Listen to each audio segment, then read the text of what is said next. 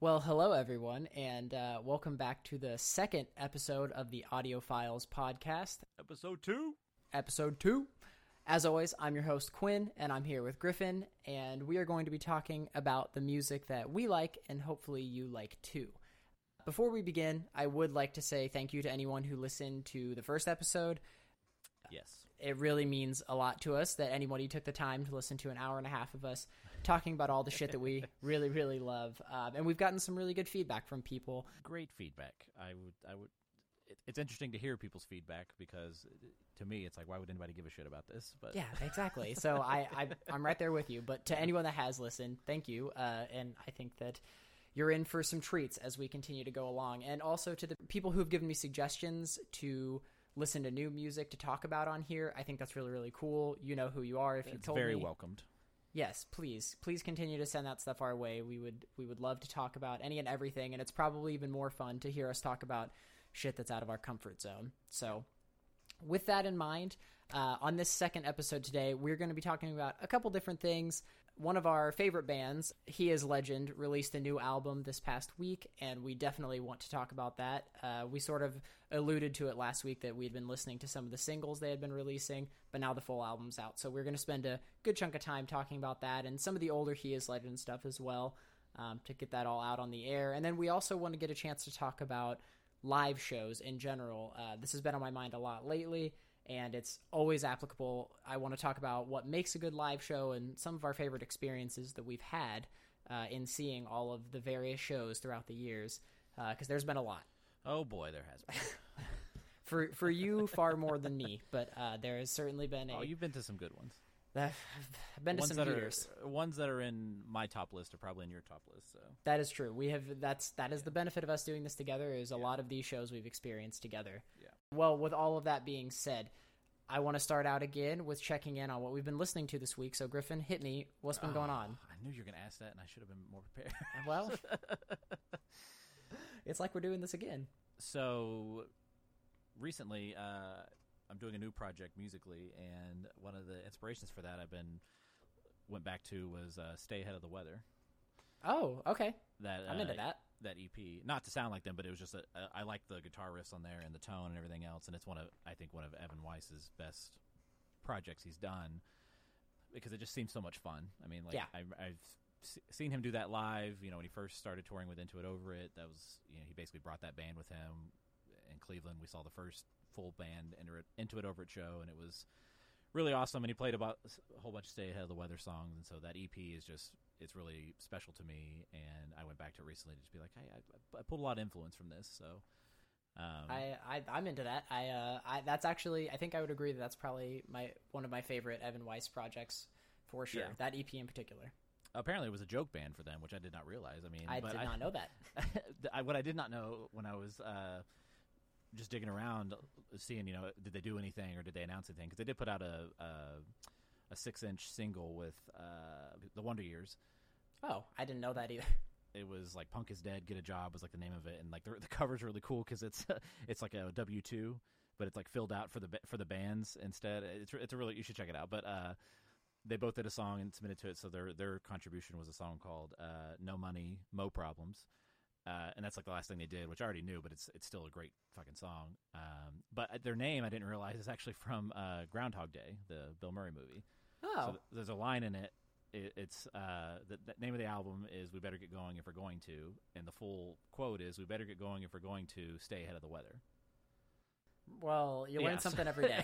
yeah, so I never knew that, and I'm like, oh shit, that was that's that's pretty good.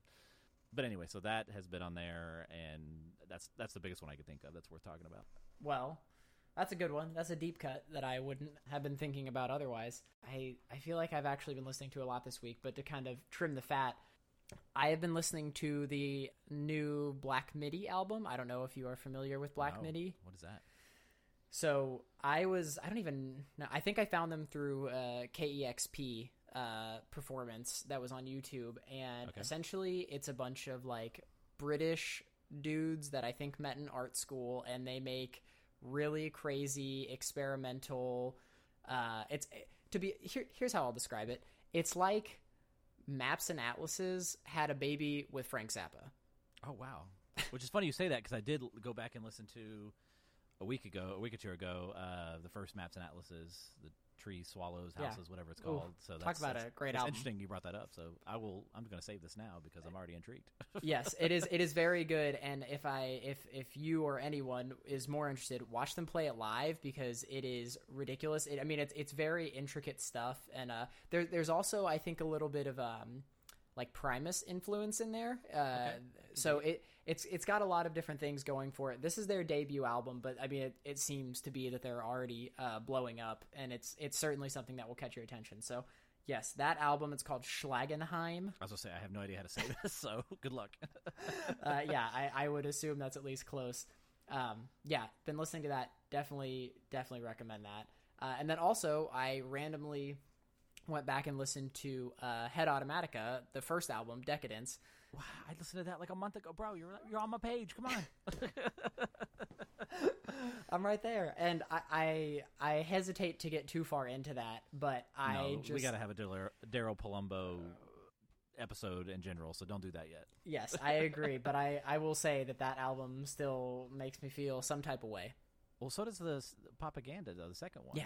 They're, I, mean, will, they're- they're... very different to me, but they Oh, yeah. are they are very they both do something very great for me, and I I would even I would say Decadence is uh, really high up there as far as Daryl Palumbo projects go. But you're right that Oh, yeah. that's for a whole other episode. But I did Yeah. go back and listen to that for the Oh, it's a great quadrillionth time. Yeah, no, it's, so good. It blew my mind when it first came out, and it still does to this day. Yeah, how I mean, how did that album come out in 2003 or 2002? What I don't know, whenever that Ish, was. Yeah, early aughts. Yeah. Uh, okay, well, great. Those are all. Uh, those are some great things we've been listening to. I would never doubt us because uh, we like good shit. I don't know about that, but uh, well, now let's let's get to what the people came here for, and let's talk about this He Is Legend. Uh, I'm very curious to hear your thoughts about it. Um, I, I'm, I guess the I will say the last few He Is Legends albums, which we can talk about a little more, uh, have left me sort of you know never knowing what to expect from the next one, and never knowing how much I'll actually like it. well, first of all, it, it fucking rips. So let's just say that. let's just get it out there. We're not gonna we're not gonna sugarcoat it. I didn't know I wanted this album. Um, Same. But so you know they released the title track White Bat like back in like October of last year, and even, I was there. I was here for it then. Mm-hmm. Um, I'm like, okay, like if this is what we're gonna do, let's do it. And then I kind of just forgot about it, and then they started releasing some singles. And me and you had a previous conversation about that, and I brought it up last episode. That's what I was listening to. So I'm like, okay, this is definitely going a direction I can get into. And so hearing it all in full, I'm, I mean, there's the first thing I want to talk about on this album is the production and just how fucking good it sounds. And just this to me, I've tried to, I've listened to it multiple listens at this point, and I've listened to it like with the volume down, and it does not do it justice. So every time I put it on since the first full listen, maybe first listen and a half, it's it's always at the highest volume I can put it at. I mean, in the car, at work, whatever. It's just like this. It just hits. It rips. I mean, the, the production, because that's been a problem with their last couple albums for me. Is like it just it doesn't feel like the band's mixed well enough. Um, to me, on the other ones, like it just it just what the what their vision wasn't coming through. But this one is just to me, it sounds like, especially the first few tracks. Like this is the soundtrack that the uh, and I can't think of what they're called in the movie, but in Mad Max, like the bad guys, if you will, this is what they're listening to in the fucking desert. this, thi- or, or Borderlands, if you will. That it's just the video game. This this is the soundtrack to that. Yeah. for- oh for my me. god. I, I- yes, I am right there with it. This is uh this is what if you're I'm assuming you're talking about Fury Road uh and Yeah, I just yeah, mostly that just because it's a better example. But yeah, just in Yes. general, just like the whatever those. Whatever that team of people is called, I can't think of the name, but Team Rocket. Uh, Team Rocket, that's what it is. uh, this is the soundtrack that they're fucking going down the desert with, and that fucking huge eighteen wheeler with all the speakers on it. It basically, like this, this is it. You know, if I'm not working on a fucking V8 engine, um, you know, and gasoline is current currency, like I don't know what I'm doing because this is the soundtrack for that. Yeah, oh yeah, absolutely. Uh, man, it really does. Uh, little known, well, maybe not little known fact. I found out the guy who they have in Mad Max, who's playing that giant guitar in front of all those amps and stuff. Oh yeah, Uh, he is referred to as the Doof Warrior. So what does that mean? I have absolutely no idea. But what Is I like do the know, character name. yeah, it's it, that's, Okay. yeah, that's his character name is Yeah. Doof Warrior. Uh, but yes, I'm picturing him literally going at high speeds down the desert listening to this. I it's that's the only that's the first thing. As soon as I you know I've cranked the windows down in the car. This is like you know hot summer day, and it's been humidity you know ninety six percent in Ohio right now. It's just this is the soundtrack for it, and I, from the opening track, like like White Bat for me is like that is the peak. He is legend. Like it's everything. It's yeah, it's real good. Yeah, it's it's it's every because you know previous albums, you know they've had a certain sound, and they like this is like all the stuff they've been trying. Like to me, it just feels like this album is like here's everything we've been finally trying to do. Um, and a great comment I've read, and we'll get into this because me and you have mentioned it, but you know that the singer is finally finishing his transformation into Rob Zombie, and, which I don't disagree with, and I'm not upset about either because he's doing it really fucking well. yeah, well, it's it's so funny because I mean, obviously we we've talked about this, but uh, literally when I there's there's a couple examples of it, but uh, on like on White Bat right before at the end when it starts to go into the breakdown, he uh there's like a little sample of them saying white bat and oh, bro yeah. it sounds like the the little sample from like black sunshine or thunder kiss 65 whichever oh, white yeah. zombie song that is it, yeah oh my god it is well, so sick the best example is uh the last track which when I, so when the album came out you know we had we, you had mentioned to me that boogie woman sounded like Thunder Kiss 65, and yeah. I thought that was the funniest thing I ever heard. And you're not wrong, and it's not even a, a, bad comment. But I was when I started looking at the track listing, I just popped it on, and I'm like, oh, okay, I've, you know, I've heard of you know four or five of these songs. I was like, there's, I was like, oh, where's Boogie Woman? I was like, there's no way this is the last song. And I scroll down, and I'm like, you damn right, it's the last song. it's it, it's perfect. I mean, it, I don't know what it is about that song, but it just makes me so happy because it is so Rob Zombie, and, yeah, in a good way. Um, it's, it's just I don't know there's something that, like they finally have done it, and it just it makes me feel a certain way, and it just hit me at the right time.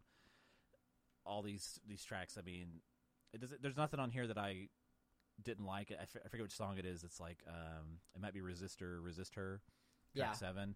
Like my note on that was like the riff. I think it's it's got like a clean riff, and it sounds like Dream Theater. Like I was like, is this Metropolis Part Two? Like what yeah. are we gonna do here? And then it goes into a whole bunch of other stuff. It's just like this is a, a as much as they're a metal band, if you will, like this is a great rock record to me. Oh yeah, this is I think through and through they uh, they are a, a top of top of the genre rock band now. And actually, I had even I've always thought in my mind, uh, which I will talk more about the albums later, but um, I've always said that it Hates You is the most underrated rock album of all time. I think that sure. Yeah. I think that in general, He Is Legend is is a very underrated rock band that uh, has always gotten lumped in with weird genres because of just like I think the timing of when they came out. But uh, yeah, it is it's a it's a great rock record, and I I uh, I think it's funny that you said the Dream Theater thing because I, I I totally can hear that now that you're saying it, and I also they just have a lot of parts that I didn't expect in there. There's like one song that just ends with like literally straight blast beats. Uh, yeah, that, I think that's the second to last. Is it "Skin So Soft," which I love. I, th- I think too. it is. Yeah, out of yeah. nowhere, it just like starts ripping these blast blast yeah. beats, and I could not uh, comprehend what was happening. That was incredible, and I mean, it's, it's. I was mowing the lawn to this yesterday, and I was about to pick, I was about to pick that motherfucker up and just start trimming the hedges with the goddamn lawnmower because I'm just like, what can I tear up with this? It's just it's yeah. riff after riff. I mean, this is some of the best riffs I've heard in a long time. And the guitar player for this, the guy who's been in it the whole time, I believe. Uh, Dude, he's so good. He's always been, you know, Riff City. So this is not a detriment to any of the other album. It's just I think all the pieces finally came together for me because so previous albums, you know, they came out with their EP.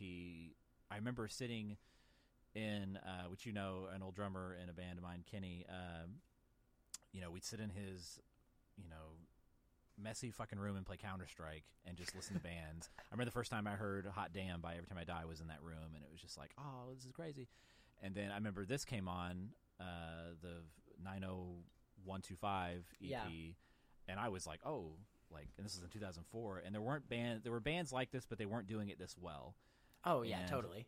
and like you know two, 10 seconds later they put out uh, i am hollywood i am hollywood through solid state which is an interesting choice being you know kind of a christian based record but i am hollywood like changed the game and i remember that like just the way they were doing it and it was very much the band i was in the sound we were trying to find and like you know we all kind of listened to this and we're like oh this is pretty damn close to what we're trying to do you know, it, it almost made us, in my head, made us feel more comfortable about the decision we were making and the, the stuff we were writing.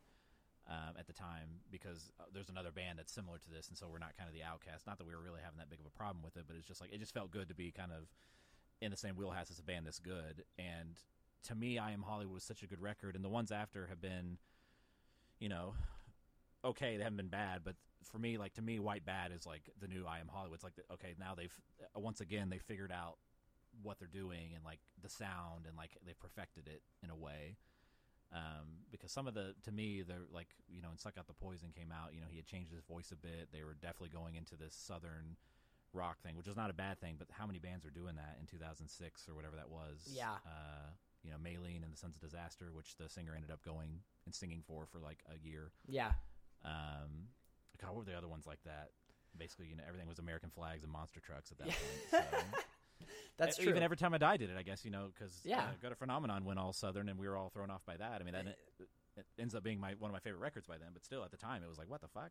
I so there's a tweet that I remember seeing years ago from some I don't even remember at this point somebody that I follow uh, that was involved in like bands in the the like Buffalo Ontario area, um, and they just said the year is 2007 and everyone in Canada is wearing a He Is Legend shirt and making Southern metal.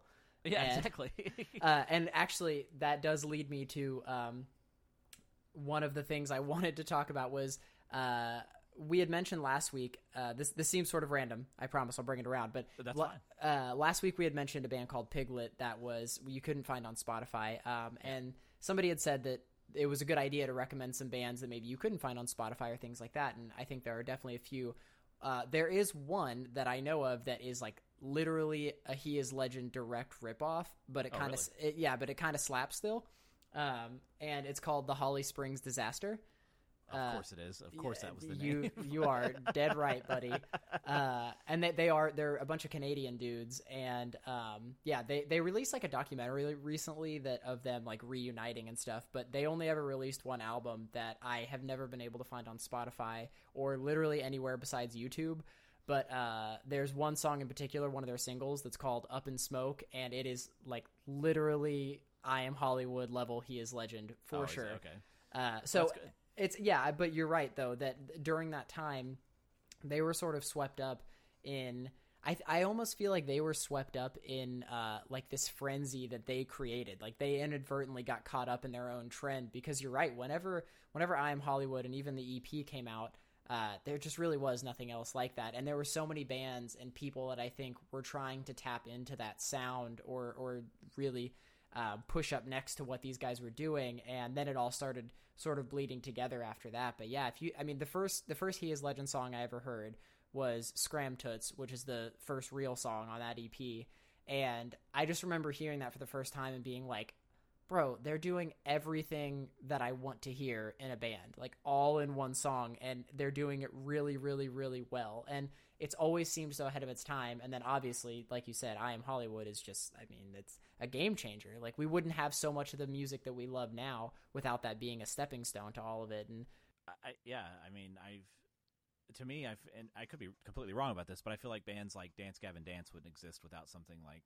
I Am Hollywood and that first EP. It's like it's there's so much of that vibe in their early stuff, at least in my opinion. No, totally. And I think that a lot of I mean I think that even though the trend was was moving this way anyways, I think that a lot of um a lot of bands that wanted to be like taken more seriously and not just be involved in the mainstream felt they had a little bit more license to like lighten things up sometimes maybe do Yeah. some singing do you know and and really vary things up uh, and i think that that like you said about i mean your own band like it gave you this sort of comfortability to to start to pursue something that maybe before you thought like okay well nobody else wants to do this. But then all of a sudden he is legend comes along and blows the fucking doors down. And and here we are you know all these years later. And uh, you know I, I think that it's it's funny now to think that he is legend started off being grouped in with all those like metalcore bands and, and these bands that were doing some clean vocals and all this other stuff. But now they sort of just fell out they moved themselves out of that spotlight and all these years later like you said we're, we're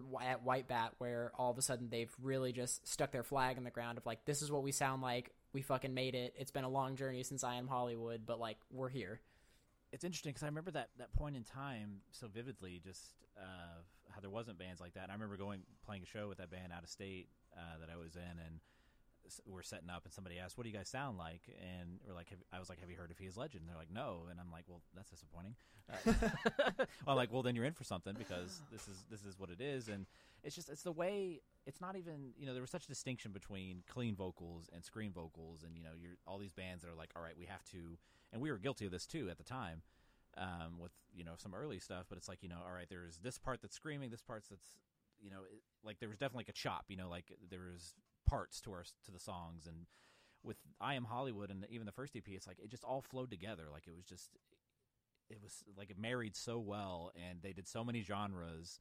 I mean, even if you look at like a Wikipedia for that album, it's just like here are all the genres. There's about a thousand of them because they just they married it so well, and not in an annoying way to like, hey, we can do it. It's like we're gonna write a really you know kick ass song and you know deal with it, and it goes all over the place. Yeah, I feel like they always wrote uh, more just in terms of like what the song called for, and I feel like you hear about that a lot now in bands where they, that's how they kind of that's how they justify whatever they're doing. They're like, oh, we just you know wrote whatever seemed like it would make the best song. But I feel like He Is Legend really, really did that, and that was why they were able to to push the envelope so much because um, it didn't matter what was going to be accepted or what was cool. They just were like, okay, this song is going to sound really sick if he like sings this entire time or whatever. Um, but I do feel like once again they've now they've hit that comfortability again.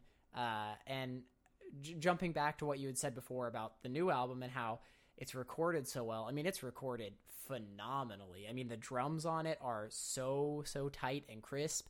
And uh, oh my god, and and that guitarist, as you said, has always been amazing. Um, but like th- this album just seems like it's a whole other like tier. Like he's playing some of those riffs in like fucking Drop Omega or some shit. Yeah. Like well, I think that's that's my qualms with the with the other. I mean, because I do, and it's you know, like I said, when Suck Out the Poison came out, it was such a you know hard turn the other direction. I mean, songwriting it was similar, but they were clearly going this more southern route. So like, it- it took me a while to get into that album. Uh, I came like It Hates You came out, and I was like, all right, this is this is more what I'm into. Uh, and so I had to go back to Suck Out the Poison, but um, it just seems like between that and then after that was Heavy Fruit, um, like they were. To me, it didn't feel like they were confident in what they were doing. They're like, all right, we're going to try some stuff. Like, it got a little softer, which was fine.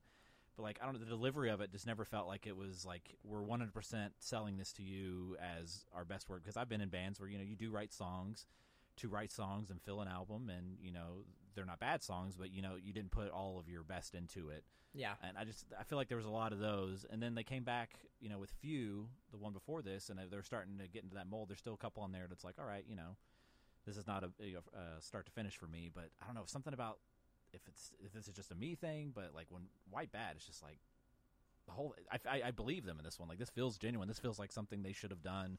They wanted to do, and based on the feedback I've seen, it seems like other people feel the same way. Like, oh shit, like.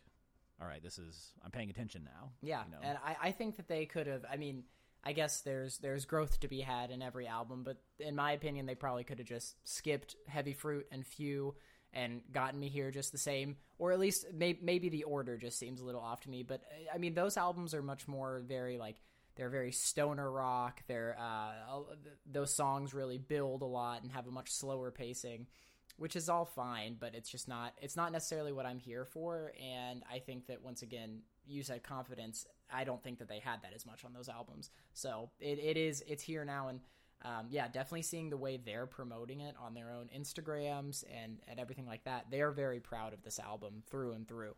I mean, they sh- they should be. I mean, I, especially, and kind of back to what when they started. I mean, I think they got lumped into. They were on Solid State. I don't think they were a very, you know, Christian like band at the time, and that's what everybody was into. And you know, I remember hearing stories of them. You know, the singer doing cocaine in the back, and people are like, "Oh my god," you know, but you know, do what you got to do. But I mean, as a front man, I've always really loved Schuylar Croom. I just think he's that epitome of just like you know rock and roll, and I really enjoyed his name. I've used Skylar, you know, as my uh, gaming name and everything else for years. It's just I always really thought that dude was really cool. Um, He is. He's he's real. Every time I see him, I'm like, I have never wanted to wear rings more in my life. Oh yeah, yeah. I mean, he's all jewelry, baby. I Yeah. mean- The man Hey, is but even the other members, I mean, they look so fucking southern, but they were playing music that did not match at the time, and now it definitely matches. But you know, it just it had more of a uh, a core to the to the genre than than it does now. I mean, it's just it just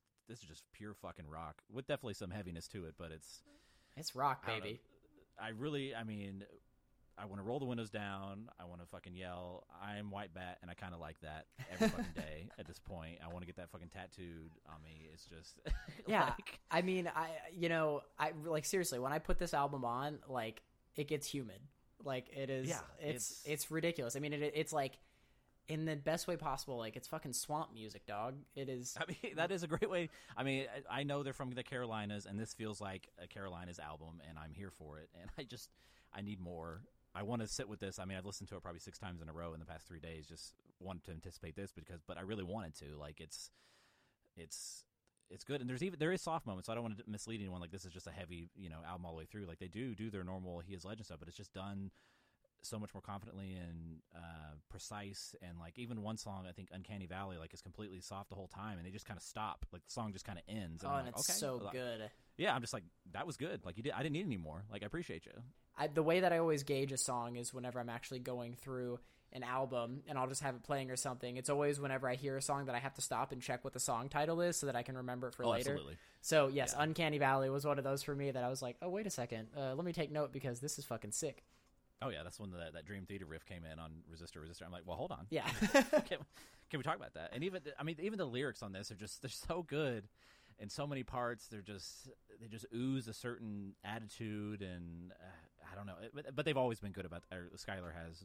I just these really made me take notice because it didn't feel like I'm trying to push so much on you or have so many words or you know there's no huge message it's just you know i am the white bat and i kind of like that like fucking Yeah. okay i'm here for it yeah. I I I have not dived too deep into um, any of like the interviews any of them have done about this, but i, haven't either I would be curious to see uh, just like some of the subject material that he was pulling from lyrically because I mean really like at times um, I mean especially with White Bat like I get really vivid pictures in my mind of what he's singing about and they could be completely wrong but I think that's that's all the more credit to him that he is like you said lyrically I think he's he's really doing it right now because um, like he, he's painting me a picture and I'm I my mind is running with it uh, everything that he's saying and I can. It's one of the first albums of theirs, maybe the only album of theirs that, uh, from start to finish, I can actually envision those people making like the sounds, uh, rather than just being like, "Man, that's really crazy that these uh, these Southern dudes are making this this album." Um, I will say one of the only disappointments that I even had on the entire album is that, which and maybe there's this maybe have uh, ended a while ago, but there still ain't no China White. Uh, whatever it would be like Oh. six on here. Yeah, what? Uh, when did they? I've got Spotify pulled up. Well, I guess they stopped at three on "It Hates You." I guess that yeah, well that's that's I guess that's what I figured is uh, I don't Yeah. remember hearing one on Heavy Fruit or Few, but uh No. trying to the, the China White songs were always so sick. Oh yeah, I mean the original China White. I mean Ooh boy. that they're all. It's, anybody who is listening to this, the few people that do, it's if you have not listened to He Is Legend, obviously listen to the new album and go back and listen to I Am Hollywood just to kind of get what is probably considered to most people their peaks. Uh, but definitely check out the whole discography because it's it's not the same. They didn't. They never made the same record twice, and I really commend them for that. And they always try to do them. Um, I think that's what they've always tried to put across, and that's kind of what you know led people astray is because oh they're not this Christian band I thought they were. Oh they're not doing the genre I thought, and they're like ah we don't really give a fuck. You know like this is this is what we're gonna do.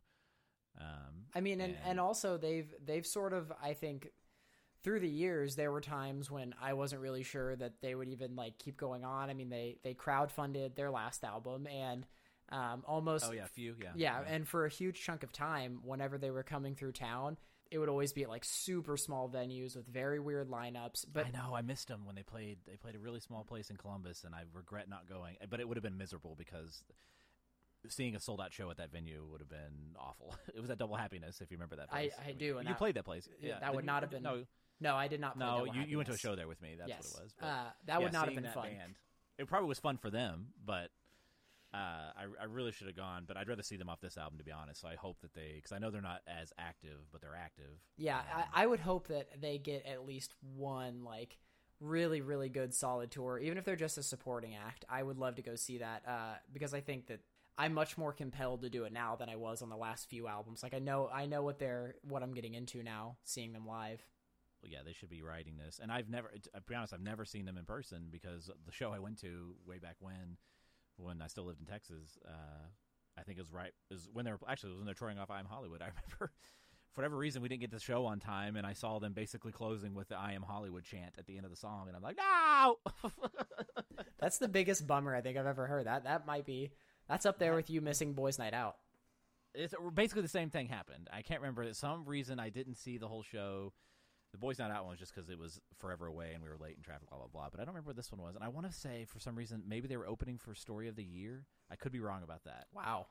It was at Ridglea Theater. It was a weird. I remember it being a weird lineup, and nobody was really there for He Is Legend because they like they were played first, obviously. Um, so it didn't make it didn't make it wasn't like the complete curveball for them to be on it, but you know that Story of the Year fans aren't going to give a shit about He Is Legend. Yeah, that's, so. that's not gonna necessarily track for them. But I do remember seeing and shaking the singer's hand afterwards. Uh, so that was the one highlight from that. But yeah, it's uh, all these years later. You know, from 2004 to 2019. I mean, you know, the 15 years they're clearly still doing it, and I commend any band that can do that and put out great records because I know how hard it is to even try to make a record or one song in general uh, that's that are as good as these songs. So it's Yeah, and, You know. God, and and to have Hallelujah. the yeah exactly, and to have the to have the motivation and the uh, and the, the gumption to still be making albums and to be trying this hard on every album, like f- fuck yeah, dude, fucking I'm here for it. I can tell you care, so we care too. And if they ever Yeah. want to hang out, I'll hang out with them. Yeah, and this is one that I'll probably still be listening to even after this uh, podcast, but um, it's one I'll keep revisiting for sure. Just, I mean, come on, just turn on White Bat. Please turn on White Bat, somebody, and just listen to it right now. Just the way it starts, even with those drums, Yeah. just assaults me.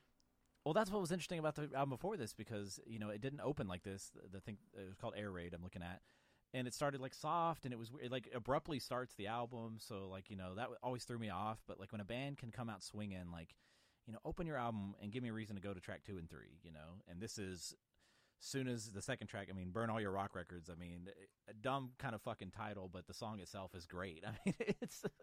I just I believe them. Like this is what makes excites me, and once we keep listening, is because like okay, yeah, this this is not something I'm gonna write, but I wanna I wanna listen to it more. You know, God damn it! It really even you just like saying the song titles makes me just want to go get in my car and drive fast.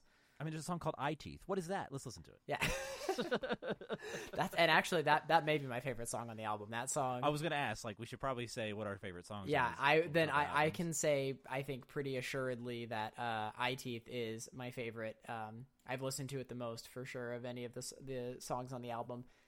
I I do like Eye Teeth, so I'll- I'll say Skin So Soft. I really like, and I really like Boogie Woman just because it's so fucking ridiculous. And there's a music video that's basically Rob Zombie video, so check that out.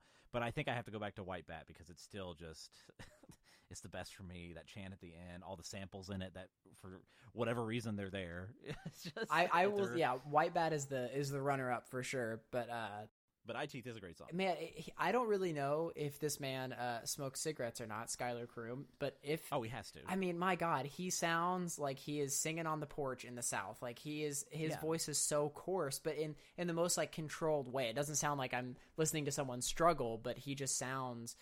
I don't, I don't know what he's finally figured out because he did figure it out a couple albums ago. But like this one, it just sounds. That's that's kind of the point I was trying to make. Is like, it's not singing, it's not screaming. I mean, he does do all those things, but it's just like it's just the perfect. It's not. It's it's kind of similar to how you know uh, Keith Buckley got to with Every Time I Die. It's just like this is just the voice, you know. And so that's this album sounds like just the voice, you know. I don't. I don't think of it in uh, you know screaming, singing, whatever it is. It's just like no, this is just rock. Like this is you know how music was 60 70 where it's just like it wasn't about singing it was just like here is a voice on this music and you know it's melodic or whatever but it, it, it didn't seem like there's a lot of thinking involved it's just like he's just doing it like this is he wrote he wrote some shit down and said oh okay that's the riff and then just started you know making noise over it like Yeah, it's all very organic, uh, for sure. He doesn't he doesn't feel like he's ever going out of his his comfort zone at all. Uh, I mean, so so yes. Overall, I mean, this album can't recommend it enough, and I I would say pretty sh- pretty sure this is uh, going to be in like my top ten albums probably of the year. Uh, we'll see what Oh, else yeah. comes out. top five for, for me for sure i mean Whatever else comes out in the next six months, uh, you know, has some time to dethrone it. But I, I would say this has secured itself as one of the best albums of 2019 for me. I think so because I, as much as I like heavy music and I listen to it, like it's hard for for a heavy album, you know, if we're going even heavier, like death metal or whatever, for to be like a top album for me because at some point those just in my head, you know, I want more. You know, I need more melody. I need more something to sing along to, if you will. And this one's just like it hits all the notes. So this for me being a heavy album, like for that to be in a top for my year is just it's rare. So I'm like so excited that like it's he is legend. what a time to be alive that in 2018 you can have a great Hopesfall record, and in 2019 you can have a great He Is Legend album. And, and for the Hopesfall, I was expecting it. This one, I was not. Yeah, I just assumed it was going to be another one I'd listen to and go, "Oh, I'm glad they're still a band." This is like, no, I want the band in my living room today. like this is. I want them to have a private party at my house. Yeah. Before we move on, the only thing I want to say because I always think of this when I think of the name, and I don't remember if we've. I'm sure we've talked about it, but the Aqua Teen. Oh my god, yes. uh, episode. I was hoping the- you'd talk about this. with the, with the shaman because I always wanted that to be where their name came from, but it didn't. It, they just changed I is Legend, the book, uh, to He is Legend. But the, I can't remember the context. I should have watched it before this, but just his whole yes, he is Legend. just like it's, or, It's- uh, talking about they're talking about the chicken Yeah. or whatever, and yeah, Arise, chicken. arise, chicken. Wait, he is Legend. That- so every time, even uh, when I saw it then, because I already knew who the band was, like I just for me those Aqua Teen and He is Legend go together in my head, uh, and I can I can't separate the two. they are they are of a piece for me, uh, and I I love it. That is, yeah. Damn it. I I guess I didn't know for sure that that isn't where their name came from, but uh, yeah, it damn well they should tell been. people that anyway. That should they should tell people. Yeah, that should be a retcon that they go back and it's Yeah, just uh, yeah. no, it's from Aqua Teen. It's definitely Aqua Teen. So if you haven't watched Aqua Teen Hunger Force, do yourself a favor and check it out. yeah, this is actually the Aqua Teen podcast. Yeah, yeah, we're changing it. You know, second episode. yeah, we decided we're gonna do a reroute, and it is Aqua Teen only. Yeah, I would do that podcast. I would absolutely do that podcast. Uh, well, he is legend. White Bat. Go listen to it now. Uh, Recommended. yes, support those guys as much as you can. They've been doing it for a long time, and they deserve uh, as much praise as you can possibly shower them in via social media and otherwise. Yes. And let us know what you like about it too. I mean, or if you hate it, tell us we're dumb. That's true. Uh, we will we will definitely be open in, to hearing uh, all of your feedback on any of these albums that we talk about, um, and really, you know, come at us with some some altering opinions if you don't like the album, and uh, you know, we'll tell Yeah, you why I you're would- wrong. I, I'd be happy to revisit topics at later date, just to briefly, you know, if we have a mailbag, you go through. yes, I am totally here for that. I love user feedback. Uh, so please, please, please, please let us know. Um, but now we can sort of move into some other, maybe a little more personal and a little more broad spectrum topics, uh, and just talking about live live shows in general. And um, you had actually you sort of posed this idea to me about talking about live shows, what makes a good live show, and all of that. Uh, but part of why I think that for me, I really wanted to talk about this this week was that um, as of recording this, it was actually exactly a week ago. Coheed and Cambria, Every Time I Die, and Mastodon came through uh, Austin. oh, you went? No. You never told me if you went. I did oh, not go. Oh, never mind. Shut it down. We're done. well, I shouldn't. I shouldn't complain because I bitched out and got sick the day they came to Columbus, which I really regret. But I, I, I could not have gone. It would have made me fucking miserable. So I never bought tickets ahead of time, um, and there were I did. the- I wasted one hundred and twenty dollars. Still pissed well, lucky for you because they were way more expensive than that here. Uh, but you know, price wasn't necessarily a factor in this. But I will say that it, it made me think about, in general, just like what are my what are the mitigating factors for me to decide whether or not I'm going to a show because a- anymore I mean with every year that passes by and it's not like I'm some old man but I think that every year that goes by Old as dirt.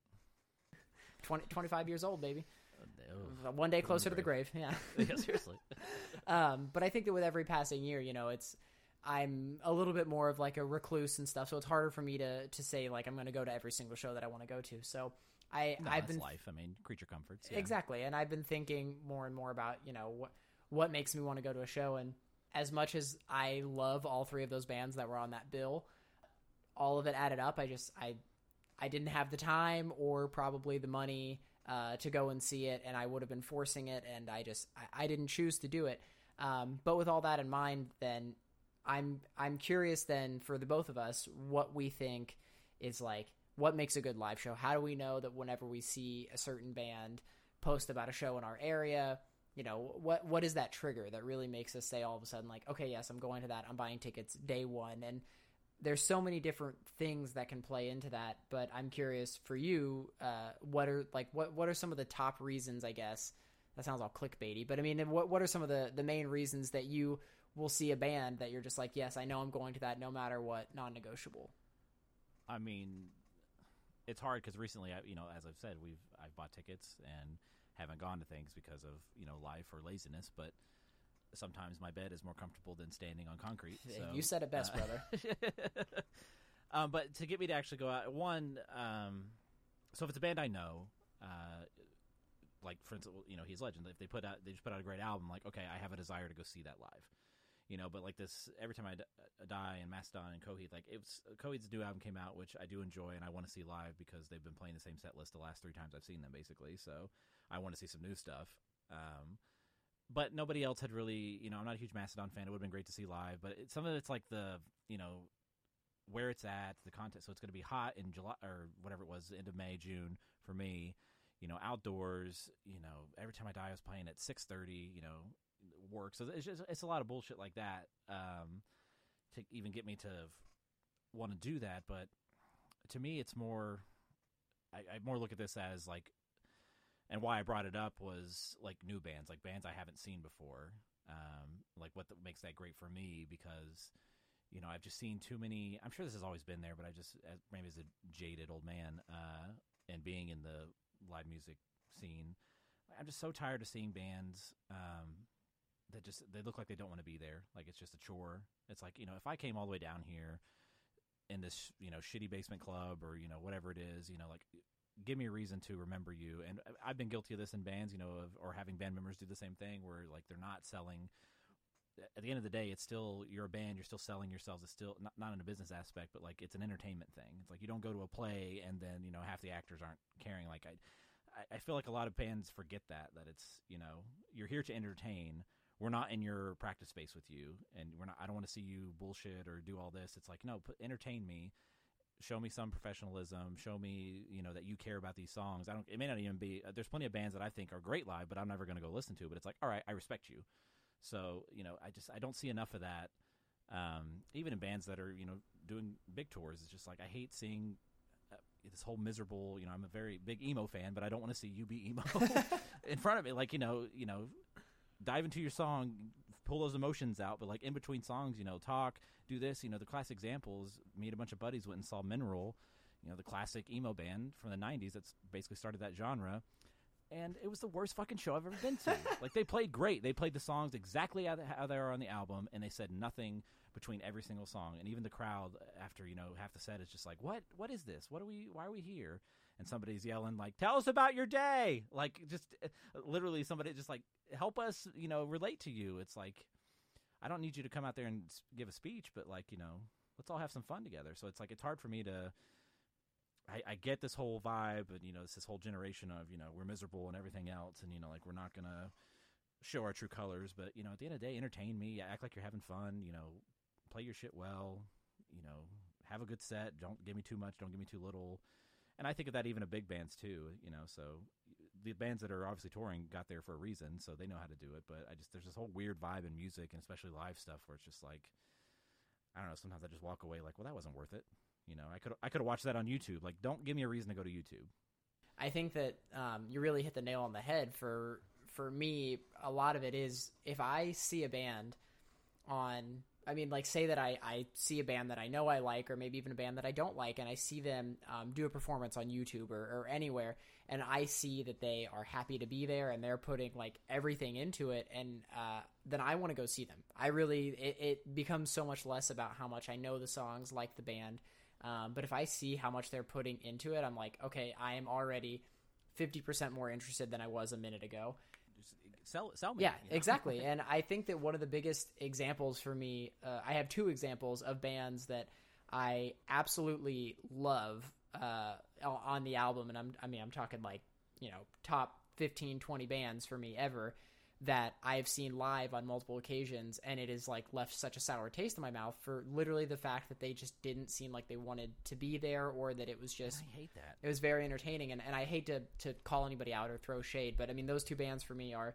the Deerhunter and Between the Buried and Me. And the Deerhunter, I think there's a lot to be said about them because I want to talk about all their albums, and I am I am a huge Deerhunter nerd, and that is definitely a conversation for another day. But I have seen them on multiple different tours with uh, different types of bands, different crowds, and uh, every time I have walked away from it thinking like, man, these guys did not make me feel like they wanted to be here, and if anything, like it kind of made me uncomfortable that I was there watching them.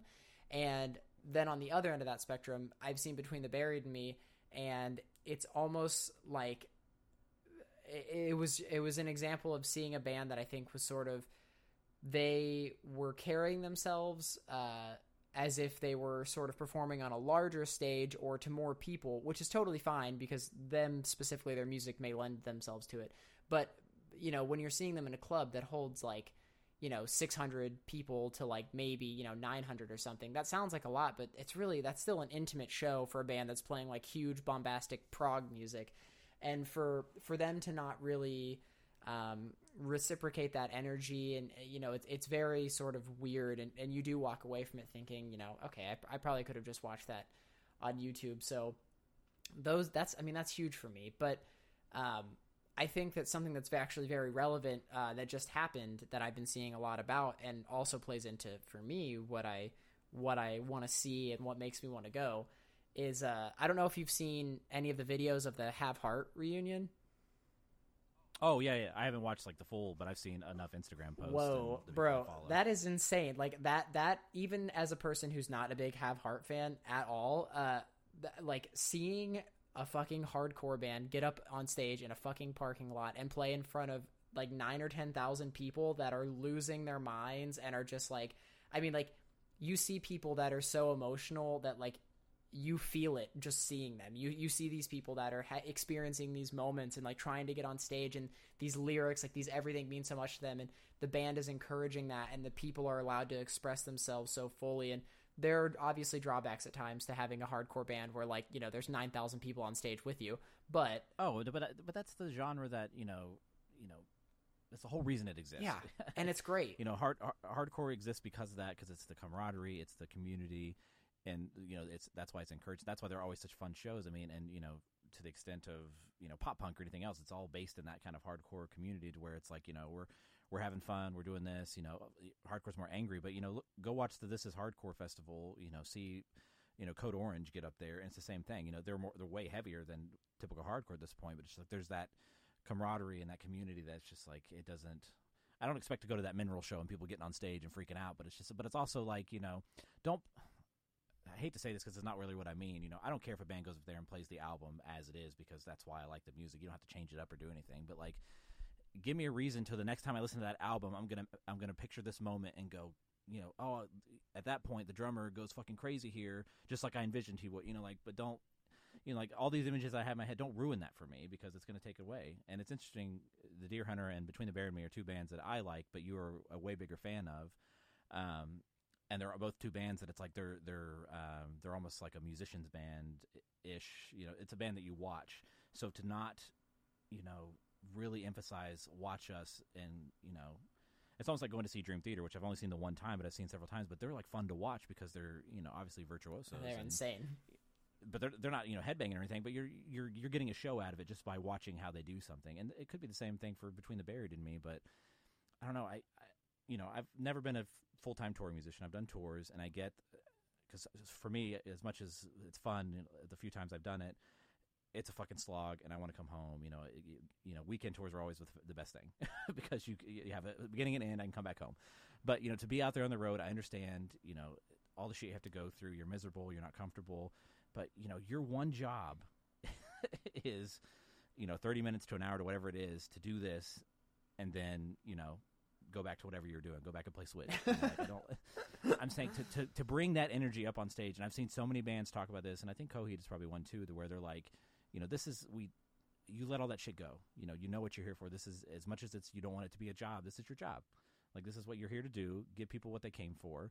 Put all that shit aside because that's why we all got into music in the first place. So don't bring your shit up on stage and ruin it for everybody else because that's not that does not make a good show. And I've have always really been a a big theater fan. I love theatrical stuff. So like bands, you know, when I was growing up, like I loved you know nu metal because of how theatrical it was, just based on you know it was all very, which obviously led to emo and everything else. But you know it's very they always had huge stage shows like Korn and Slipknot and everything else. Like I just love seeing that, and that's why uh, I really love like Marilyn Manson in his early days because it was just like there was this whole when you were going to go, you were going to get something out of it.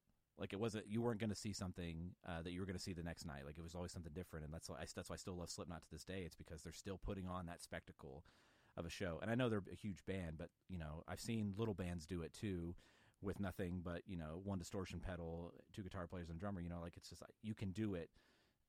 I just I don't know why people don't figure that out. You know, and it's it, the stage is a great way to get over some of your insecurities, and it's to not use that vehicle to its fullest and then be and then walk away and be confused why you know why does people not love my band? It's well you're not giving me a reason to love your band. And, and you know actually speaking to the theatrical nature of some of those bands i think to be honest and you you may feel, not feel as strongly as i do about it but i think one of the best examples um, in recent memory is to think about what my chemical romance did for the black parade. Oh my god that was all theatrics. Like i mean not not only was the album theatrical in nature and what they were doing but to, but like that whole tour that they did and and the subsequent years that they continue to do off it i mean that was like such a to think that they were do they were willing to set all that up and to go through all that when when you think that their audience was like literally mostly kids probably age 16 and below? But think of what that's carried on to like 21 pilots. They're doing that now. Exactly. I mean, like they're, FC, they're, they're huge shows huge spectacles playing in the crowd like you know that's two dudes out there doing that. And you know clearly they're writing you know poppy music. I, I don't hate that band but they're not they're not necessarily my cup of tea but like I would go to that show. If I got tickets to it I'd go see it because it it looks awesome. Like that that's that's the the point and I I don't know why people can't grasp that side of it. And my cam uh, interesting you brought that up because that is a band that I saw from their infancy open for so many tours and I've had plenty of friends who can vouch for that that they I just saw them so many times in the same year play off that very first album that I became a really big fan and I, I of course dropped off because it just wasn't my thing anymore but you know even at that point when they were doing nothing stage show wise other than playing these songs like they were still putting on a show. Like he was still Mr. Frontman. He was still like they still had a vibe. They still had an image. And you know you don't have to wear war paint and you know goofy costumes to have an image. You know like I've seen plenty of other styles of music just get up there and like this is who we are and you remember it you know? Like it's just it's it's what makes it fun you know? Like I, give me a reason to walk away and, and want yeah more and we we brought this up last episode and it is ever more applicable now is what we said about bring me the horizon me and you yeah me- that's perfect I mean, me yeah. and you walk into the show where we're like, well, we have time to kill, so I guess we're going to sit here and watch this band that neither of us like. And by the end of it, it was like, all I wanted to do was go home and listen to Bring Me the Horizon. And it was, I mean, and, and we both and we did. did. and I, and now, because literally because of that one show, I like, I can confidently say, like, I'm a Bring Me the Horizon fan, and I'm not really ashamed to say that because those dudes went out there and, like, they understood that they were there to fucking just absolutely crush it for you know 45 minutes to an hour and they knew just how to get everybody involved and it was every second i felt like i was getting my money's worth tenfold. Um, and i think yeah that's a great example and um, i mean to a lesser degree because i obviously it's a it's very problematic in nature but you also brought up last episode in that same breath talking about attila and brother do do I do I not like Attila? But but all that Oh, being God. said, but I will say they were kind of fun to watch yeah, well, and exactly, and that's my point. they're awful. They're awful. Awful awful awful band but they were they did they they they are not uh swaying from what they're trying to sell. Like they they're just this is what we are. Fucking deal with it. And I can respect that That's a great example too of a band that yeah I, I don't like and I'm not gonna go listen to ever for many reasons, Yeah. but like. oh we made fun of it pretty pretty hard But there, but but you know, you still see not only among people like us, but even people that like are in other bands that play festivals and with them. I mean, Attila is just pure like riot fuel. You just, I mean, and you're there for one reason. But we need that. We need we need more bands like that. Like I mean, I hate to sit on my old man chair and say that, but it's just like you know, I want I want another Marilyn Manson, damn it. And we just we're not going to have it. We're in such a culture, and I just don't. The music world is not ready for that, and too many people. It's so easy for somebody to make music and put it out there. And there's obviously tons of great artists, but it's just like the live show. I feel like is not the same, and that is what it is, and it'll swing the other way. But I don't know. Just I remember going to shows all the time as a teenager, and just this this energy and this vibe, and you know, it just it doesn't feel like it's the same anymore because it's so easy to just go to YouTube and watch whatever. And you know, I've been in a band where I played shows where I felt like people should have been more into it, and I got upset, and that's my fault. That's not the audience's fault. Like clearly, it's either it's not for them or I'm doing something. There's something here that's not sucking them in, and I need to do a better. Jo- I needed to do a better job of that. And I've read recently, you know, the band, uh, the 1975, which took me a long time to get into, but I really like that band. Um, but they played a more metal centric festival because it's fed- festival season right now overseas. And I heard the singer a story about the singer who basically you know lost his shit because they played to a really small crowd because nobody it, wasn't uh, a cup of tea there. But that's that's an opportunity to bring more people in and be like, all right, you know, pay it, you know, here's why you may like us, kind of things. That's to me, that's you work harder. You don't you don't work you don't work less in that scenario. And I don't know if it's a culture thing or music industry thing. It's just like that's a perfect opportunity to be like. I, I feel like as a musician, like you just get into this whole, you know, expectation of all right, people are going to be here. I just continue doing the same thing every night, you know, because it's guaranteed. Like I would, I would always think you'd be like excited to have an opportunity of like, oh, these people don't know who we are. We're huge, or they don't like us. Let me give you a reason to like us. And unless they were throwing fucking you know bottles at them, which didn't happen. Like it's just really that should be your motivation is like turn someone into a fan because you can turn somebody into a lifelong fan by one good show. And I, I think the absolute bar none, in my opinion, best example of that is Every Time I Die because they literally will not st- every show. uh, yeah, and they will literally not stop accepting tours with these band where they have the opportunity to play in front of other people. And I mean, if, if you don't believe me, they're they're like one of their latest Instagram posts because they just finished that Coheed tour. w- I, I saw that. It's a it was a great. yeah, post. it's just them saying like, dude, we're 40 years old, but nothing excites us more as a band than going out to literally like a thousand plus people a night that have no idea who we are, are not there for us. But then by the end of it, we get 10 or 15 tweets from people that are like, oh, dude, holy shit, I didn't know I liked you, but now I'm a, like, I'm a forever fan. And and I think that they've, I mean, Jesus Christ, could I talk about how every time I die may may honestly be not just because they're my favorite band, but I think that they may be the perfect. we both have their uh, logo tattooed on us, so I think that says we do love every time I die. that is a lifelong commitment because they are such a good band. yeah, I mean, good people, good. band. exactly. I think they are the best example of of in terms of doing music as a business, doing it as a passion, everything. They encompass it all. And, and like I said, to think that they are still able to go out at 40 and be like, yeah, we're accepting a tour with like fucking Taking Back Sunday, Coheed and Cambria. D- doesn't matter. Yeah. They'll do it because they know what that can what that can be for them. It's it's, it's just got to be boring to play to the same, you know, metal dudes every night. I mean, they've done that. That's how they got here. So to be able to be like, all right, we have a built-in fan base. We know who who we cater to, but like, let's let's try some shit. out. Uh, they're obviously gonna they'll come back and they'll play a metal tour. That's fine. You know, we'll go to that too. But I like a more diverse. I don't want something out of left field. Like I don't need a country artist and a rap artist and a metal artist being on the same bill. But you know, if you're always within the same rock genre, like I, that's fine. I usually enjoy going to shows to see all the opening bands because I feel like it's an opportunity to see something I don't know about. And I've for years now, I even when I played local shows, I would never look up the bands ahead of time because I felt like that was their opportunity to sell me on them,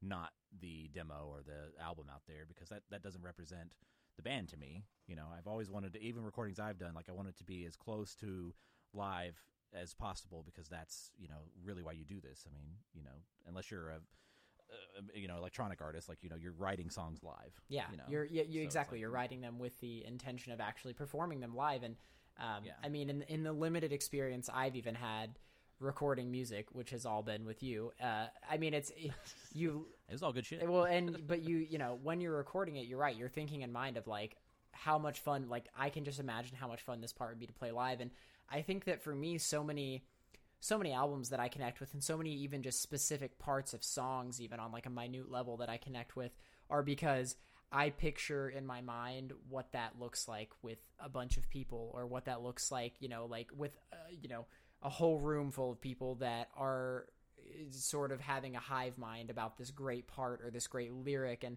and that's I mean that's why I feel like. Um, I do gravitate towards going towards hardcore shows, even though some of those bands may not be like my all time favorites or anything.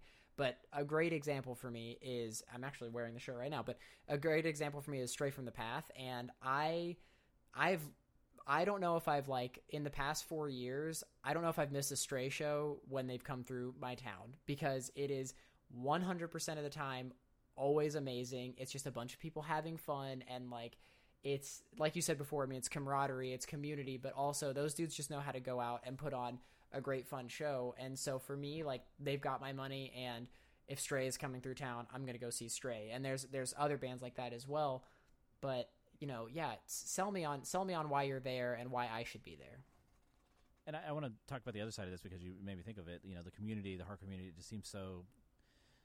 more accepting. I don't know if the emo community is as much it's just because it's so divided and what it can be, um, and even just local scenes. I'm sure it's true in every town. It just you know back before the internet age of what we have now, like it just people went to shows because that was the thing we are going to do versus you know ah I can listen to it later or catch it on YouTube, but. Uh, to the other side of this, because we haven't brought it up, because this is probably something I'm more into than you, uh, more of the pop music side of things. You know, I'm very into the artist Betty Who, and so is my wife, and I've been I've seen her live three times now, and those shows are basically the equivalent of a hardcore show, but for pop. yes, I have seen the videos, um, and I, I, I would agree with that. There, I mean, it, obviously, it, she has a huge, you know, uh, following in the uh, gay community and everything else, and uh, you know that there's just it's there's such a fun vibe at those shows, because of just the happiness and the environment she creates. And it's just like any band, what a band would do. So for a single artist to do that and see it in that aspect, because it's it's really made me think about just music in general about you know how to get people engaged in a live show to see it because I've grown up in bands and heavy music and blah blah blah. So just this you know I've always known I like pop music but I, in my older years I've really embraced the stuff I like about it. And Betty Who just does it in such a great way. And check her out if you're in any way interested in that stuff. But her live show it's she's got a band. She's got a bass player a keyboardist slash guitarist and a drummer who's a phenomenal drummer and her. And they just go out there. I mean, she does have dancers too, but uh, just one on each side of her. But either way, it's like it's still a band. It's not a she's not hit and play like she's touring with a band, so you're still getting that aspect. But the vibe at the show is just we're all here, we're having fun, dancing. You know, like it's you know I'm engaged, and so it's like it's obviously a lot easier with pop because of how pop is designed. But there's no reason other bands and genres can't do that. And I think there's we've seen other bands do it, but it's just like, you know I don't know how, what to tell people to be like, you know, I think your music was really great, but your live show fucking sucked. You know, like, that is the last like thing I want to tell someone, but it is. Uh, well, it's the last thing I want to hear. You know, so it's it's it's such a struggle, especially you know seeing bands first starting out. You know, you got to figure that shit out. But even you know bands I see on tours, it's just like you know, how'd you get on this tour, man? like, yeah, exactly. You had to you had to have talked to somebody. Somebody had to have seen your portfolio before this. And it's probably mostly um, based on their album, but it's just I don't know. It's I hope there's a swing, and I'm just not jaded old man because there are still good bands out there and good live shows, but it's it seems few and far between sometimes, and um, that's what makes shows such a bummer. And I think I've, it's the example I brought last week was As Cities Burn. You know, as much as I love that band and want to see all that stuff live, I just feel like they're not doing themselves justice by touring in such a minimal fashion that they are with one guitar player you know, as much as I love that drummer, it sometimes feels like he's just asleep at the wheel live, and you know they're do- mixing these songs where this you know screamer comes out and has to take a seat in the back, you know, for these other songs. It just there's something about that. It doesn't feel like it, there's as, there's something to your stage show that has to be completely rock solid. You know that it's all it's all part of the package, and it just feels disjointed. So they could be such a bigger live band if they would just get all the pieces together. And I know how hard that is, you know, for any band, but it's like bring me the whole thing. don't don't bring me don't bring me a different version of it. Bring me bring me the whole the whole thing.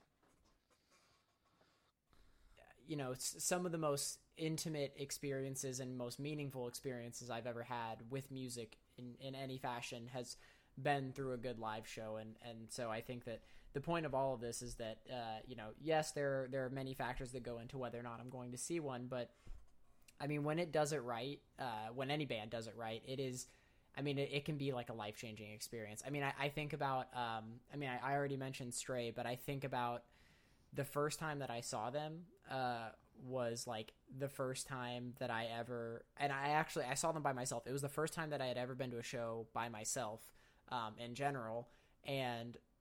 Side note: That's everybody should do that. Yes, actually, yes. That's I will say that really quick. Yeah. We can get off on that tangent for just a sec. That if you've never just gone to a show by yourself, it it is one of the most uh, important things I think you can do um, because it is it's it's like it's unbridled joy at times because no even if you're going with people that you're comfortable with being able to go there where you know no one and you are just able to experience that music uh, yes if please do that because um, you will get something out of it that you did not know you were going to get out of it. And that's what happened to me. I went to this show and I didn't have anybody to go with and I expected to just sort of be in the back it was my first time seeing them, and you know, I, I ended up like on stage with them, like you know, front flipping off the stage, like grabbing the mic, and things that I wouldn't have normally even felt comfortable doing. That uh, I just got sort of wrapped up in all of it, and then now I look back at that as like, I mean, one of my all time favorite music moments. and um, even after the show, like I went. I, I try not to. I try not to talk to many of the band members if I can help it after a show, um, without, uh, with the exception of just saying like a pleasantry of like, "Hey man, that was a great show. Thank you so much." But I try not to be like Mr. Fanboy, but that one specifically, I went and found the lead singer afterwards. He was at the merch table, and I was just, like, I just explained to him. I was like maybe 19 at the time, and I was just like, "Hey, man, that was the first time I've ever really like been on stage like that. I'm at this show by myself. This is crazy." I and I kind of gushed for a second, and he was super receptive, very very nice, and at the end of it, like handed me a free poster that I still to this day have hanging in my room because like every time I look at it, I think about it, I'm just like, yeah, dude, that that show fucking that was it. That was one of them. Um, and so you know, it's it's little things like that that really do just change change everything for you musically, and that helped me. Uh, for whenever I did actually get into a band and play live performances, having those experiences to draw on of like this is this is how it affected me, and I even though I was never going to do that in like a tiny local band, theoretically I would I would love to do that for anyone, and that's that's the goal I think, and should be the goal for any person who gets out on stage is like find a way to make that connection, even if it's only with one person in the crowd. Find a way to do that and and make that meaningful for you and them. So it it is, and you know I moved here, whatever it was, twelve years ago to a city I I knew no one in, and I went to plenty of shows by myself and made so many memories. And you know I usually make a point to buy merch from a band, you know, just because I know that's that's usually how they're making their money is by you know t-shirt sales and everything else. But um, every time I pull that shirt out of the drawer, you know, I, it brings me back to that memory and everything else because it's you know I've, I've made a connection. And from the other side of that, as the artist, you know, I've always um, I didn't always do it, and I regret it. But you know, as in recent years, playing a show, you know, with my shitty local band, somebody says thank you, I make sure to stop what I'm doing say thank you for coming there, you know, get their name, you know, because people remember that shit. You know, I've had people remember me and my name and my band because I took the time to, you know, take the 30 seconds to two minutes and just have a conversation instead of, you know, blowing people off. And so it's just, I still see so much of that that it's, it's just disappointing, but that there's not a lot of human interaction there because I think we live in such a, a world of, you know, always on our phones and screens and everything else. So there's there's less communication, and the job I do, I'm always communicating. So it's hard for me not to do that. so uh, even though it is a you know a technical job, which is probably more email than anything, but it's you know it's a communicating job. So um, I, I want to see more of bands do that and really engage people instead of this whole separation of well we're the band and you're the fan. It's like no, we're all people. Let's like let's talk about it. So you having that experience is a great example. Like I've had so many of those that like to me you know, a lot of people fan fangirl over, you know,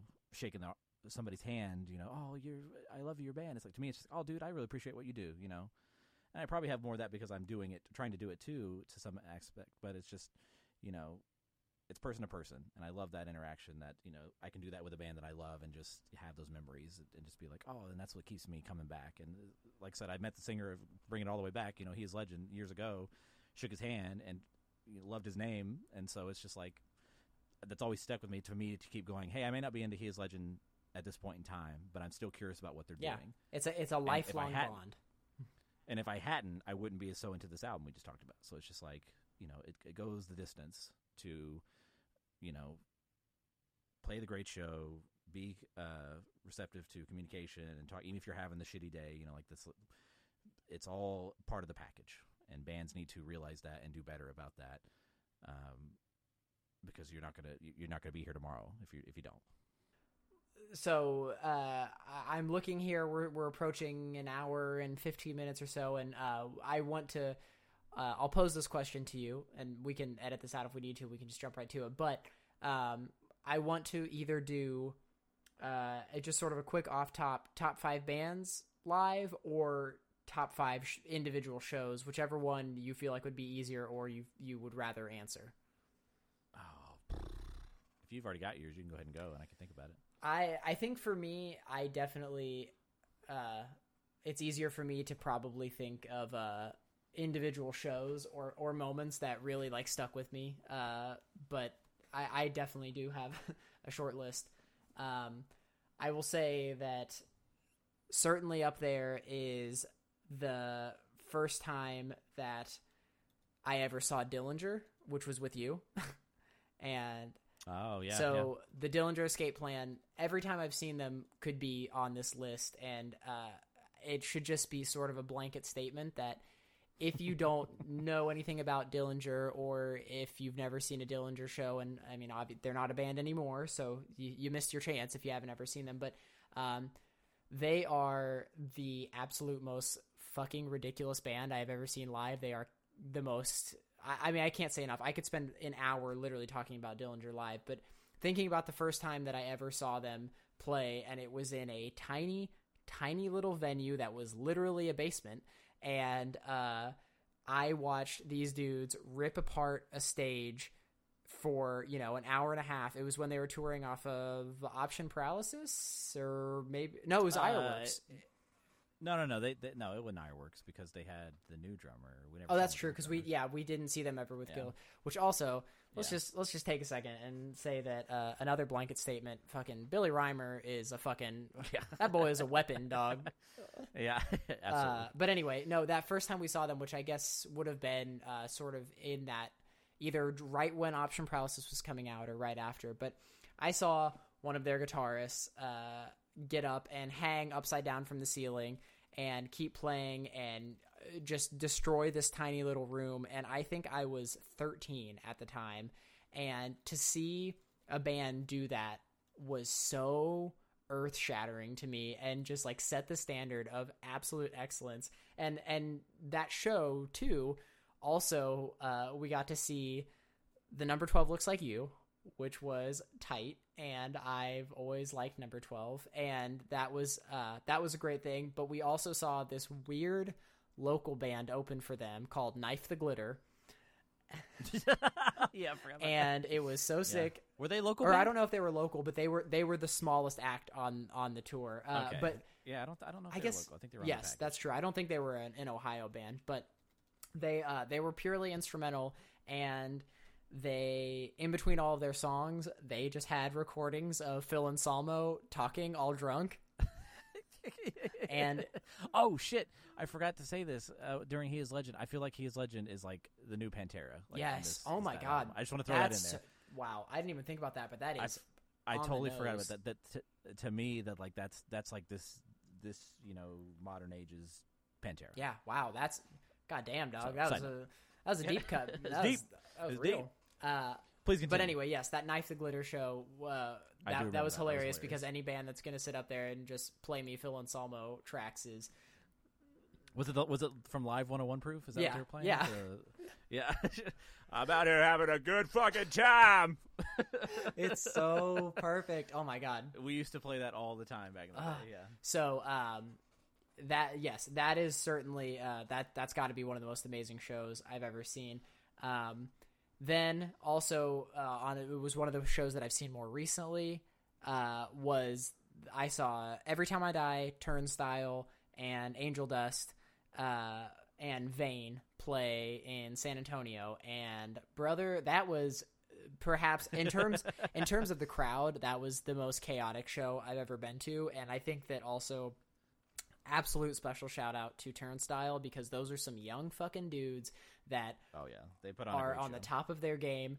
And I don't know if I've ever seen a band be more accommodating to people getting up on stage with them. And those are just, it looks like the most fun group of people that I just wanted to go like skate with after the show. Uh, but seeing them uh, open for Every Time I Die and in the small club that it was in, it was at a place called Paper Tiger in uh, San Antonio, which used to be called White Rabbit. Um, but it Oh, okay. I know the place. yeah, Yeah, exactly. So White Rabbit is, I mean, it's like a famous venue now for a lot of bands like Yeah. that. But that show was so incredible, man. It was packed ear to ear, and all of these people were just losing their shit for Turnstile. And then it was also ETID playing um, their 20 years of, uh, Every Time I Die tour, so they were playing something from at least every album. And I got to see them play songs yeah, that, great show. yeah, I, I got to see them play songs that I'd uh, never seen them play before. Um, then my next one would be uh would be the Stray from the path show that I already mentioned for all the reasons that I just mentioned. Uh and then the second the second best I think for me would be probably the first time uh that I saw Glassjaw, which was also with you. Um and I just for me even though that show didn't necessarily break any ground, Um, was that the Coheed Glass? no, show? no, that was the one we saw in Cleveland. Oh yeah, I have the poster for it when they were touring off of uh, Coloring Book. Yeah, yep, exactly Yeah. that one. And, Or they hand, they handed that out at the show, like uh, like that was your ticket. Was like here's a copy of. and they pl- and they played Coloring Book all the way through as their as their encore. Um, Yeah. and I bold move, but it was great. and that show just stuck out to me a lot because, um, as we said in the beginning, Daryl Palumbo probably deserves his whole own episode. But to be able to finally see, um, to see him live and to see Glassjaw live in general, not just him, was like so mythic to me because I mean Glassjaw is I mean stands so high above most other bands for me and.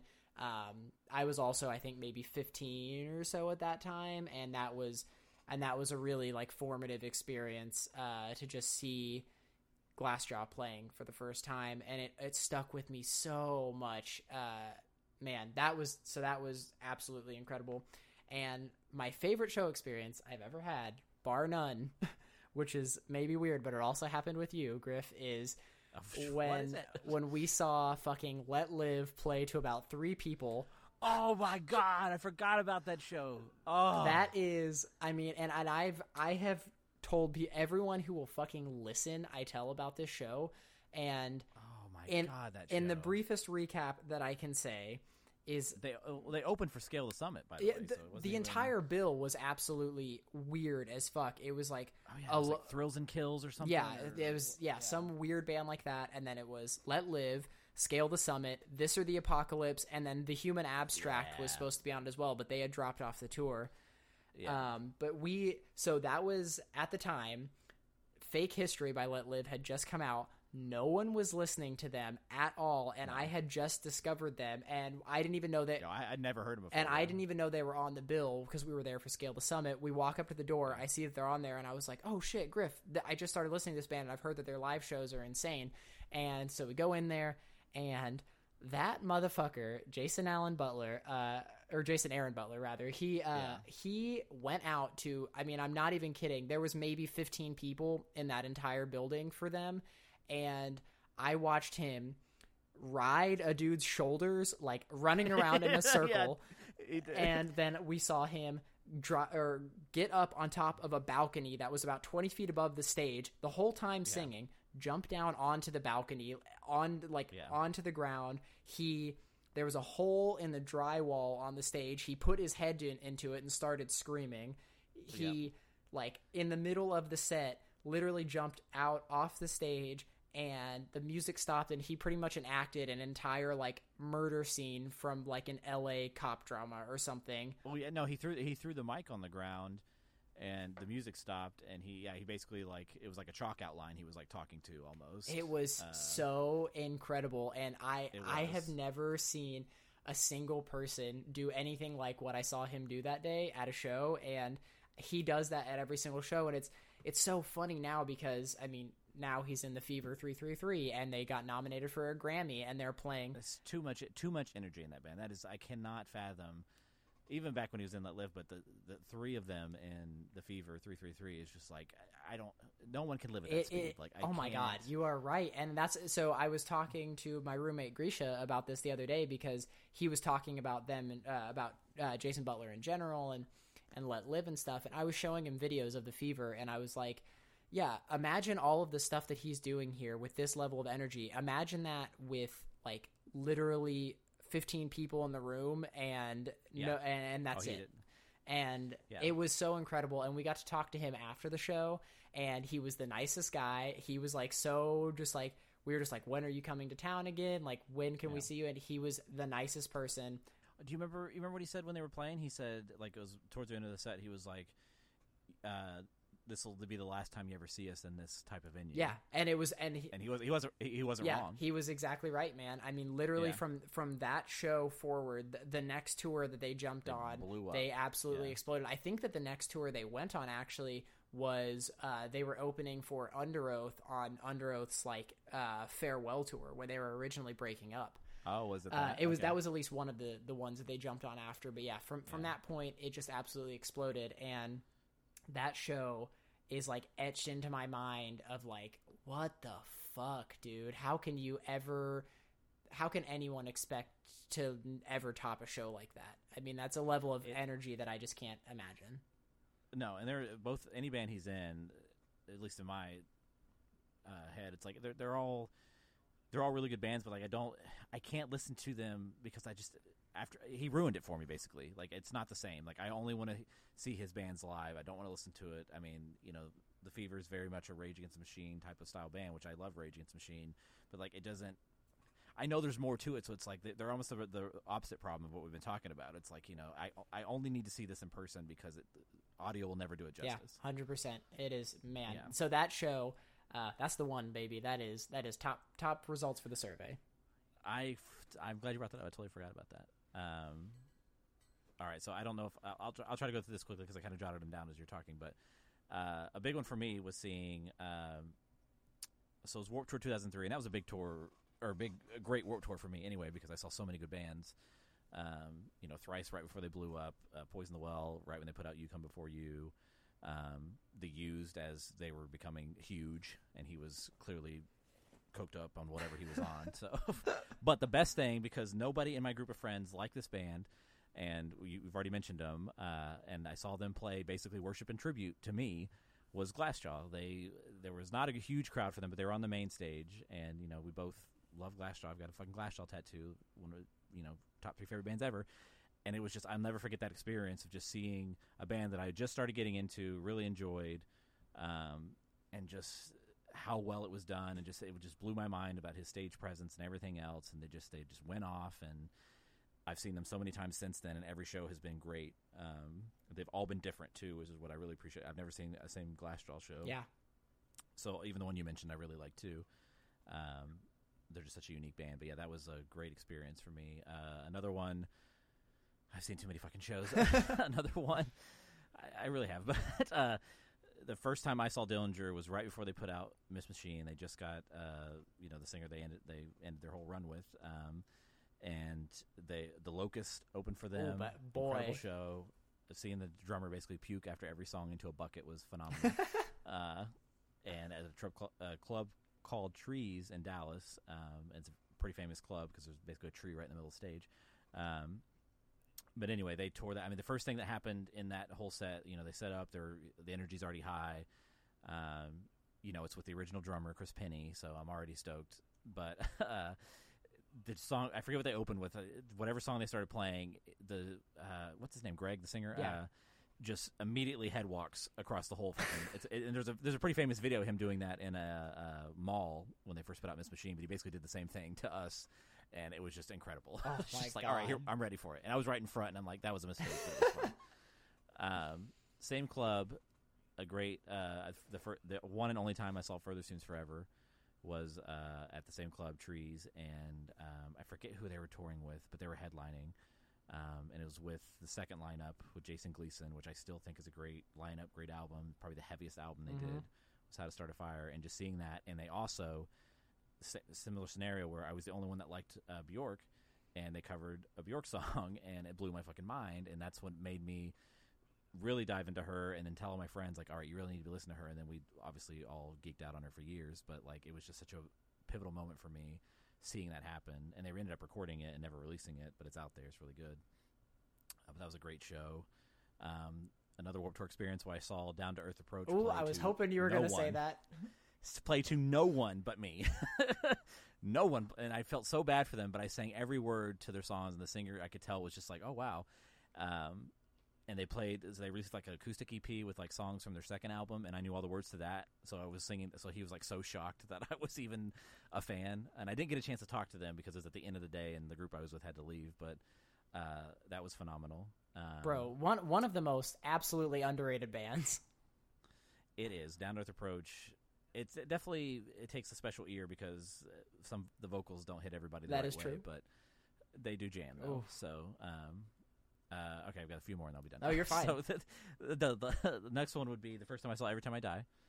I saw them. I remember I was helping run sound uh, with the it was the band I was in. We did that as a side thing uh, for another band, and they were setting up. And Every Time I Die was like my favorite band at the time. They just put out Hot Damn, and I was like, all right, we're done. And they were playing like the same city, just like on the like I had to run down the block to basically catch them in time. So I remember I like ran whatever the I don't know, it took me like ten minutes to run there, but um, I walk in and uh, Saosin is finishing up their set, and I had no idea who Saosin was, but it was with Anthony Oh. Green, so I saw the last song. Bro, of that, that, was like, probably "Whoa, holy hell." amazing. Yeah, I was like, it's like what was that? So everybody basically had hoodies and black hair at the time, so it was just a whole crowd of that. But then I saw Every Time I Die play, you know, most of Hot Damn, you know, in 2003 or whatever that was. Uh, and so that was just an experience that I'll never forget because it was so raw. And uh, they're a way better band now, so I would probably never go back and like relive that as like they were so good, but like it was just the experience. Oh yeah, I mean, I, I as a as an Every Time I Die fan, I would kill to have seen them at that Yeah. time. Yeah. Um, the next one, I probably, I already mentioned her, but the, the three times I've seen Betty but the first time I saw it, she played basically, you know, half the. She played a club here, a theater that she basically uh, almost sold out when she was here this year, and I saw her four years ago. Um, played the same place to maybe a fourth of the crowd. Um, so to see how far she's come, but that first show was so great because it just opened my eyes, like I said, to pop music and just the vibe and everything else and how good it is live when done well and not just you know singing to a backing track kind of thing. Um, but the big one that you know I'm going to talk about, uh, my favorite band ever, also tattooed on me. Um, the not the first time I saw Deftones because while that was a great show, they were touring off the self-titled one, um, and Denali and Poison the Well opened that show That's and it was also it was also the same tour for You Come Before You. So it was a great show for those two bands and a decent show for Deftones. It was around the time when he, while he was a good singer, he wasn't the great singer he became. Uh, that's a good lineup though. To be honest, I I would. It was- it was wow. I mean, I love Denali. That's a that's a deep cut, but to see them with yeah. Poison oh, Well, and, and think about all the metalheads that Yeah. were there that were so confused by Denali opening the show. and me and my friend, or at least me, I don't know if he still likes it, but I was just like, I mean, I was creaming my jeans for it. It was it was Yes. amazing. I was like, this is it. that's yeah, that's a great lineup. And I love I love the Chino for that for pulling these types of bands into the show because he's still doing it to this day. Mhm. Just like what's some weird shit that I'm into that's just really gonna mess up our fan base. Like here you go. Um, but the best I've seen him a number of times. The best Deftone show was right after they put out Diamond Eyes. They played that same club that actually Betty Who or same uh, theater uh, played, and it was just because you know when Diamond Eyes came out, we can have a whole episode about Deftones, but just quickly, Diamond when Diamond Eyes came out, you know, he had lost a whole bunch of weight. We everybody was so shocked with how fucking heavy it was. They, moved to eight string guitars. The riffs were sick. Mhm. The melody was sick. I mean, it just it was a great fucking album to just come out swinging to. And then they came out and you know after you know Chi was still in his coma, blah blah blah. They had a new bass player. Like it was just the right time, right album. And then they came out and toured on it. And they played small theaters and not big big you know arenas or anything. Um, and it was just amazing. Like I, I still have that set list saved. I made, I remember I made an iTunes playlist of like, here's everything they played, and I still refer back to that as like that was a great fucking set list. And they still basically play the same set list at this point, just with new songs on it. But I don't know. It's just it's it always sticks in my head as like that was pivotal peak Deftones for me. And they've played great shows since then, but it's just uh, I don't know that was that show was just it was what I needed because there were so many years of him being a bad front man and you know he obviously had some tough times there and weight issues but like for just I was so happy for them and him just to come back like we can do it. Yeah.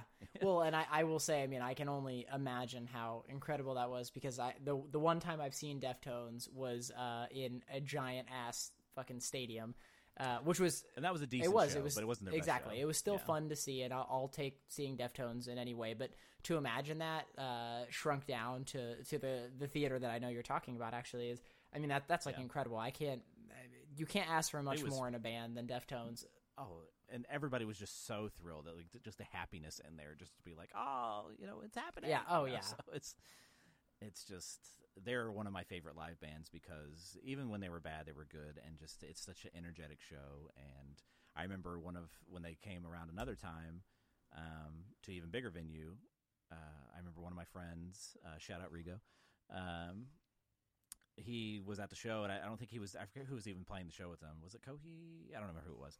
Anyway, uh, he wasn't there for Deftones, but I remember him telling me after, like, "Oh shit, like, I get it." Like he was like he became a fan after that because it was such a good show. Like they just they know how to do it in that metal genre and how to you know keep it interesting and fun. yeah i mean I, I i do not fault you for that at all and i also think that uh while we we've mentioned it multiple times throughout uh, this vi- like this podcast now that um, the the three tattoos that Griffin has of of bands. Uh, if if you want to know his fucking his his holy trinity, it is on his arm, and Yeah. you can tell us what those are. Uh, so I do have White Pony from Deftones, the album art, which is basically just a horse, which is interesting to keep on my arm because basically White Pony is cocaine. So you know, it's it's weird to advertise that, but you know, and then I have Every Time I Die's logo, and then around the other side of that same arm, I have the Glassjaw logo, and you know, I want to add Hopesfall, like I mentioned in the last one. It's just like I've. I want to. I love seeing these logos, and I was always a kid that drew on, you know, my notebooks and stuff, and did all that as, you know, as a a teenager. So like putting it on my mar- on my arm is like it's it's a dedication for me and just like a reminder of like what I truly enjoy. So there's all there's, I want to have a tattoo for every band, but it's just there's just some of those bands that it's just like yeah that's gonna stick with me and it deserves to be with me. And it didn't have to be their logo, but just some something that meant something to me. I, I'm totally fine with that. And you have some of those. Yeah, too, but yeah. Well, I think actually I was I was I was looking around at myself to double check and make sure I wasn't wrong. Uh, the only band that I have actually gotten tattooed on me up to this point is Every Time I Die, but that Oh, you I thought you had it. no, as of right now, it is only Every Time I Die. But I mean, I've I've we got to fix that. yeah. I've, I've had plans for about a trillion years to get more, but uh, I, I will say I, I love that. I've always loved that those with the three tattoos that you have, uh, just be, because it's like if that I don't I don't know, like if I was gonna if you if you had to figure out like my dead body on the ground, what bands did yeah, you like? Oh, exactly. And it's it's so great because it's like that's like my that would be my barometer for a person to be like, oh, you got some band tattoos? What are they? And yours are like Yeah. Glassjaw every time I die, and Deftones like, oh, okay, cool, Yeah. let's hang out. Yeah, that's pretty sick. Yeah. So, Um, and I've always wanted to get the Further Seems Forever logo too. It's just like a bird, but it's just like there's just so many little things that like like that define me that I'm like, yeah, those are. And most of those bands I've always bring up, but you know, it's, it's I don't know what it is, but I want I want to have those same feelings with newer bands, and I do get that with some, but it's just it's it's so few and far between now that it's it's hard to. I don't want to look at everything through rose-colored glasses, but it's just I want some of that to come back, some of that energy. And I know it was tough for those bands at the time, and they would probably tell you a whole different story. But from the outside perspective, it was like that changed it, you know, for me. And I do think that uh, that's probably uh, that that's probably a good podcast for another day. Is us being able to to talk about the the few bands that maybe in the past like five years that we have really sort of identified with that have pushed their way into that like that have made us feel those Oh, feelings again. Because I think there's, Yeah, they're out there. but you're right. It, it is, and there's it's, just- it's a flooded yes, market. absolutely. Um, Yeah. Well, I, th- I think that about wraps it up. We're we're sitting at about an hour and a half, and I feel really good about all this. I need three hours, Yeah. so let's let's keep going. uh, you know, we've uh, I think we've gotten into some some good shit here, um, and I think that now is a good time to go ahead and say once again thank you for everyone who has listened not only to the first episode but if you've made it this far in the second one uh, we love you Yes. all the more um, and we have now set up uh, some base level social media. Uh, as of right now we have instagram and we have twitter. And those are both going to be at audiophiles pod. No the twitter's an asshole and i couldn't fit it on there. So i we are ubiquitous across the platforms. We are at audiophiles pod. Uh, we will be updating stuff from there. We'll be posting links to all the shows. Um, and if you know anybody wants to ask us anything wants to reach out please feel free to do so on there you can also reach us on our personal accounts Mine is at Quinn KH, uh, the Q U I N N K H. Feel free to hit me up with anything you'd want to talk about, anything you want to hear us talk about on here. Um, and Griffin, if you would like to give your personal as well, feel free. yeah, uh, mine's at Griffin Holt. Uh, couldn't be easier. G R I F F E N H O L T. And I'll add that uh, there will probably be a Facebook if you're into that too. Yes. So we'll add that sim- similar uh, at Audiophiles Pod. So. Yes. Uh, so please feel free. Let us know your thoughts on there. Uh, hit us up with any suggestions, and we're gonna we're gonna keep doing this. We're gonna establish a schedule as best we can. We've got plenty of topics uh, to talk about, and um, we really appreciate you guys being along for the journey. And uh, let, let's keep this thing going. And uh, so, everyone, thank you so much. We will see you next time. Bye.